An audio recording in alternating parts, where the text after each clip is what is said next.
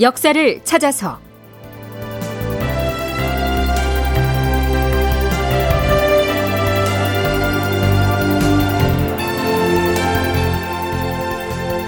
제 1022편. 책봉 사 시는 노골적으로 뇌물을 요구하고 극본 이상락 연출 조정현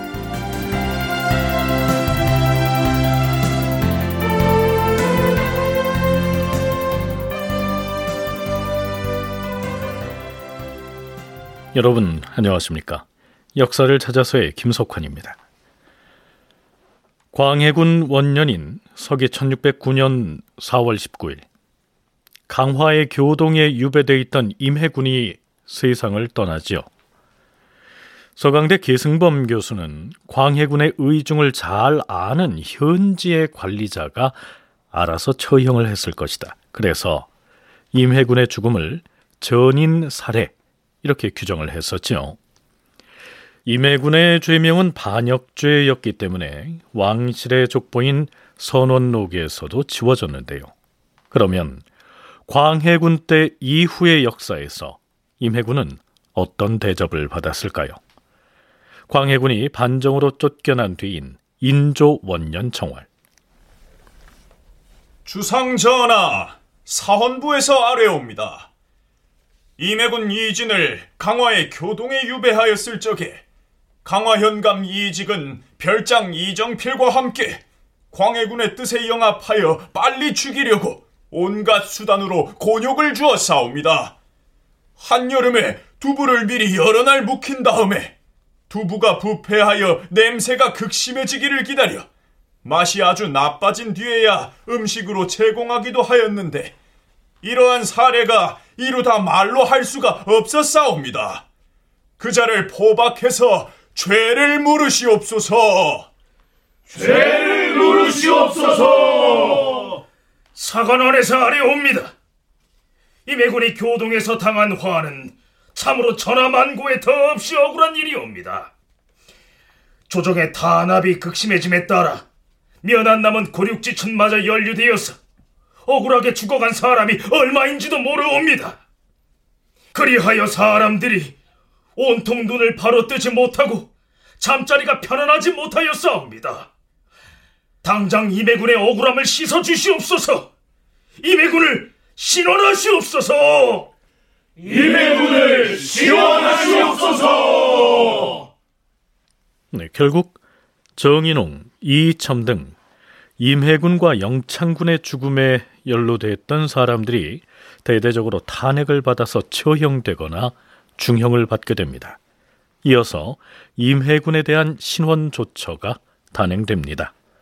원한을 풀어주고 명예를 회복시켜 주었다는 얘기지요. 뭐 그 내용은 나중에 인조 반정 이후의 정세를 방송할 때 자세히 살펴보기로 하겠습니다. 자, 그런데요.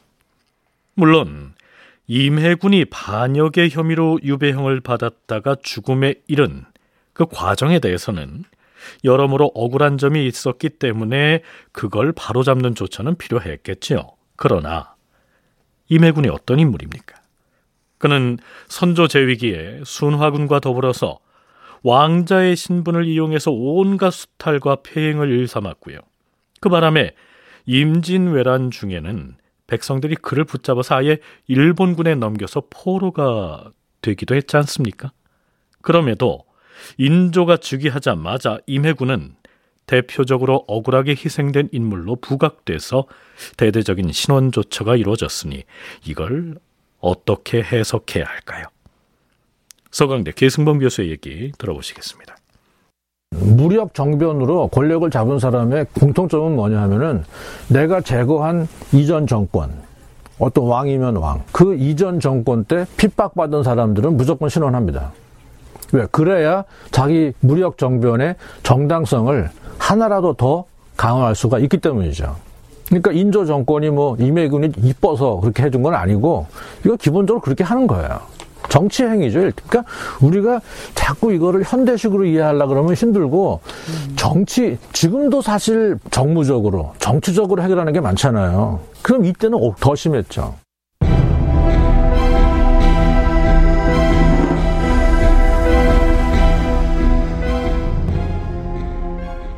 자, 이제부터는 광해군이 즉위 직후부터 고대해온 명나라 황제로부터 국왕 책봉을 받는 과정을 짚어보기로 하겠습니다. 임해군이 교동에 유배돼 있을 당시 명나라에서 차관을 파견해서 임해군을 면담 조사한 적이 있었지요. 그때 그 명나라 차관에게 뇌물을 제공했다 해서 논란이 됐었는데요. 그 차관이 돌아가고도 수차에 걸쳐 명나라 사신이 다녀갔고 그 사신들에게도 과도한 예물을 주었다 해서 얘기가 분분했습니다. 그런데 자 이번엔 국왕 책봉의 직서를 지참한 황제의 직사가 서울에 온다고 했으니까요. 이전에 왔던 사신들과는 그 격이 다르다고 하겠죠. 격이 다르면 뭐 대접도 각별해야 할 것이고요. 서기 1609년 5월 15일 광해군은 승정원의 승지들을 모아놓고 버럭 화를 냅니다. 어제 충청도 병마 절도사와 수군 절도사가 올려보낸 갈모를 살펴보니 만들어 놓은 모양새가 매우 거칠고 보잘 것이 없어서 중국 사신이 나왔을 때 선물로 주기에는 매우 합당치가 않다. 더구나 포장도 하지 않은 채 바쳤으니 어찌 이토록 소홀히 할 수가 있는가?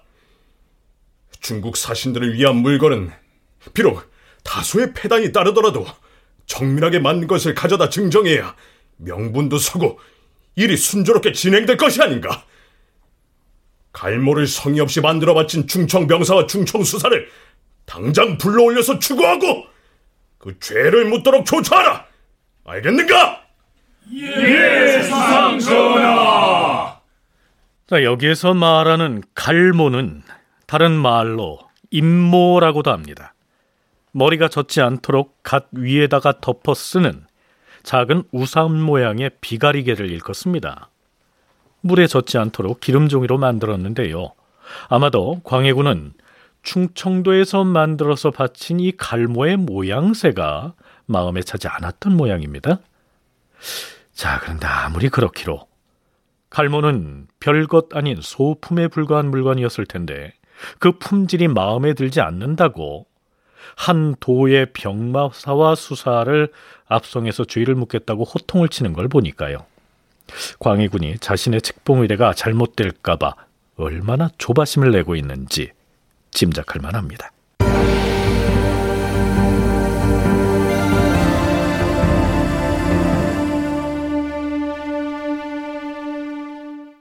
자, 그런데요.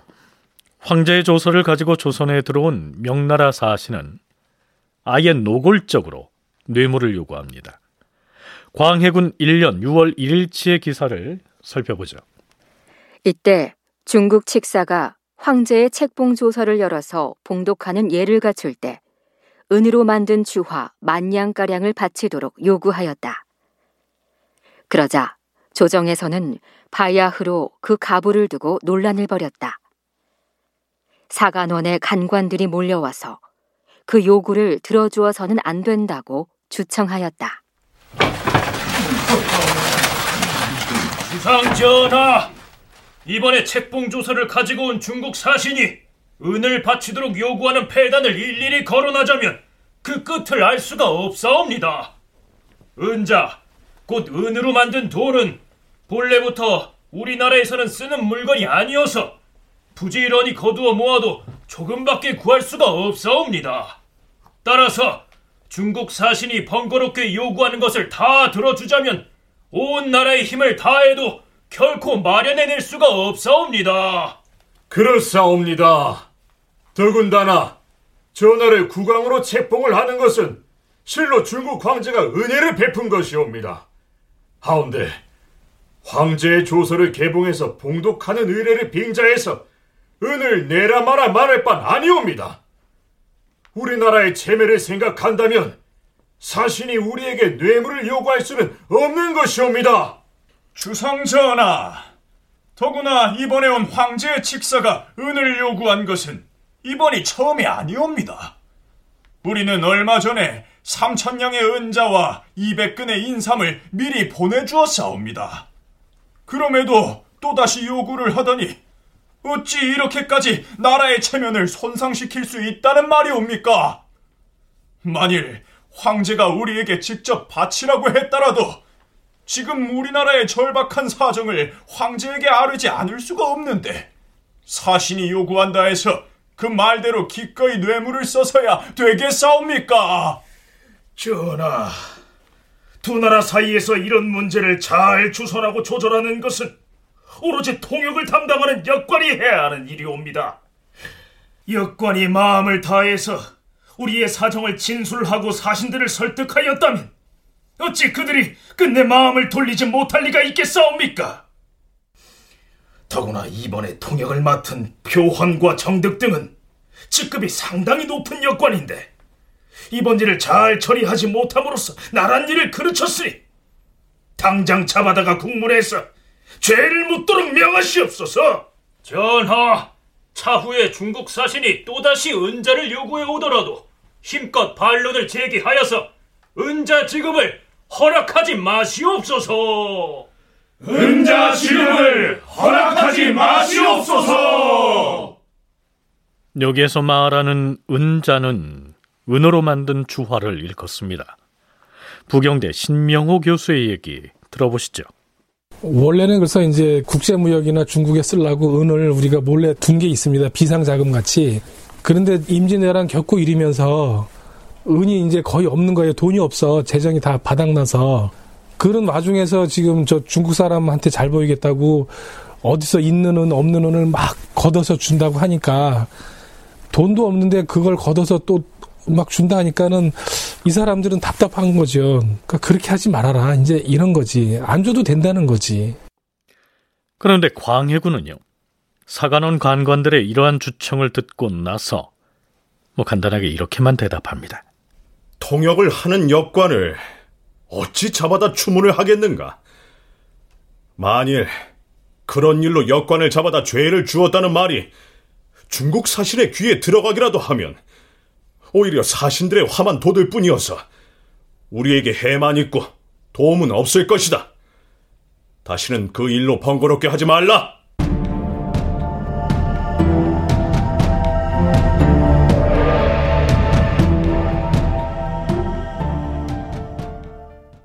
나흘 뒤인 6월 5일치의 실록을 보면요. 역관 표헌이 명나라 직사의 비서격인 서기를 만나서 예물 바치는 문제로 논란을 벌였다 하는 내용이 올라 있습니다. 표헌 이 사람은 앞에서 사관원의 간관들이 명나라 사신을 중간에서 설득하지 못했다면서 광해군에게 처벌을 주청했던 바로 그 통역관입니다.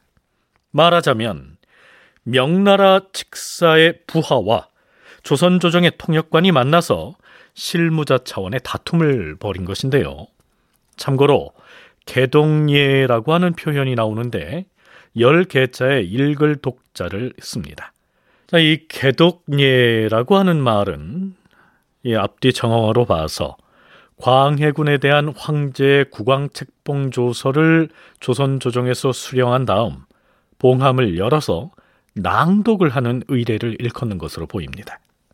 우리 중국 사신을 접대하는 조선의 원접사를 송도에서 만났을 때 그 원접사가 말하기를 개동리에 대해서는 서울에 들어간 뒤에 국왕에게 아래서 우리에게 통보해 주겠다고 했어요. 그런데 어찌하여 아직까지 가부의 말이 없는 것이요? 중국의 직사께서 도성에 입경하던 날 이미 우리 국왕께서 백금 3천냥과 인삼 200근을 보내지 않았소. 우리는 그것으로 개동리의 사례는 이미 끝난 것으로 여기고 있는데 이제 와서 다시 개동리에 운운하면서 은자를 요구하다니 참으로 놀라움을 금치 못하겠소. 우리 사신단이 먼 길을 오느라 수고가 많았으니 앞서 받은 백금 3천냥은 국왕이 우리들을 첫 대면하면서 그 노고에 대하여 사례금으로 주는 것으로 생각했어요. 그런데 그것으로 어찌 개동리를 떼우려고 하는 것이오 지금 우리 조선의 사정이 매우 핍진한 상태요. 그러니 당신네 나라 사신께 잘 얘기해서 은자를 더 요구하는 일이 없도록 해주시오. 네, 아마도 황제의 직서를 개봉해서 읽는 이 개동예를 할 때에는 사례금을 바치는 관행이 있었던 것 같습니다. 조선에선 이미 백금 3천냥을 미리 바쳤기 때문에 그것으로 개동예의 사례금은 이미 선지급을 했다고 생각했는데 명나라 사신단의 생각은 또 달랐던 것이죠. 자, 그건 그렇고요. 중국에서 온 사신단이 이처럼 노골적으로 뇌물을 요구하는 사례가 실록에 적나라 하게 나타나는 경우는 흔치 않았던 것 같습니다. 광핵은 즉위 초기에만 나타나는 현상일까요? 서강대 계승범 교수의 얘기 들어보시죠. 중국 사신이 왔을 때 우리가 뇌물을 주는 나쁜 습관이 이 광해군 때부터 시작하였다. 이런 기록들이 덜어 나오거든요. 근데 그거를 우리가 액면 그대로 믿기는 쉽지 않아요. 왜 그러냐 하면은 광해군 때는 패조라 그래가지고 어차피 우리가 왕으로 인정하지 않은 시대거든요. 그러니까 인조반정 이후에 작성된 모든 역사 기록에서는 나쁜 거는 대부분 다 광해군 때 시작되었다. 이렇게 쓰는 게 그냥 하나의 그냥 관용적인 표현이에요. 물론 뇌물을 많이 준 건 사실이죠. 근데 광해군 이전에도요, 뭐 중요한 일이 있다거나 아니면은 뭐 한림원에서 뭐 정말 문관이 나오지 않고 환관이 나온다거나 그러면 뇌물은 다 주는 거거든요. 당시 사회는 선물과 뇌물의 그 정확한 구분이 이렇게 여의치는 않아요. 물론 국왕책봉이라고 하는 문제 때문에 광해군 시기에 뇌물을 많이 바친 것은 사실이지만 다른 왕조 시기에도 예물 이라는 명목으로 사신들에게 뇌물이 건네졌었다는 얘기입니다. 계승범 교수의 얘기 중에 문관이 오지 않고 환관이 사신으로 오는 경우엔 뇌물 증여는 반드시 이루어졌다고 했었죠. 그렇다면 이 시기 광해군의 책봉 조서를 가지고 조선에 온 사신 그는 어떤 사람이었을까요? 음, 우리 사신께서 역관인 그대를 만나시겠다고 하니 들어가 보시오. 음, 알겠소.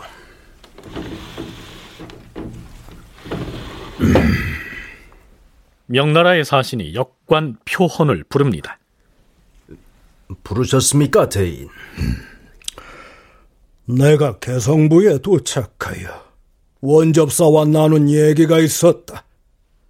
원접사가 말하기를 처음에 은자 3천냥과 인삼 200근을 주겠다고 했지만 그걸로 끝이 아니었다.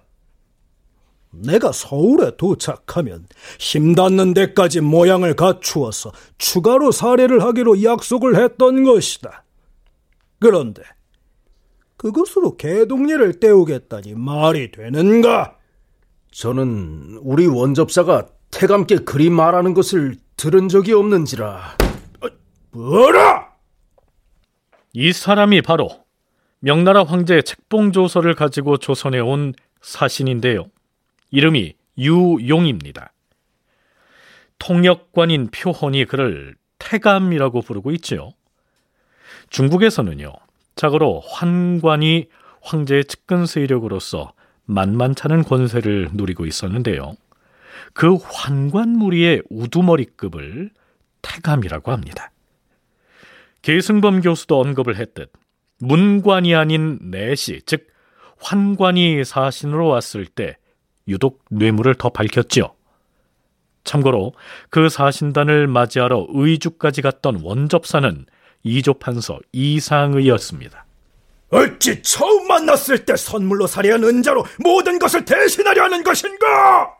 자, 뇌물을 요구하는 태감의 기세가 매우 등등하고 노골적이지요. 다큐멘터리 역사를 찾아서 다음 시간에 계속하겠습니다.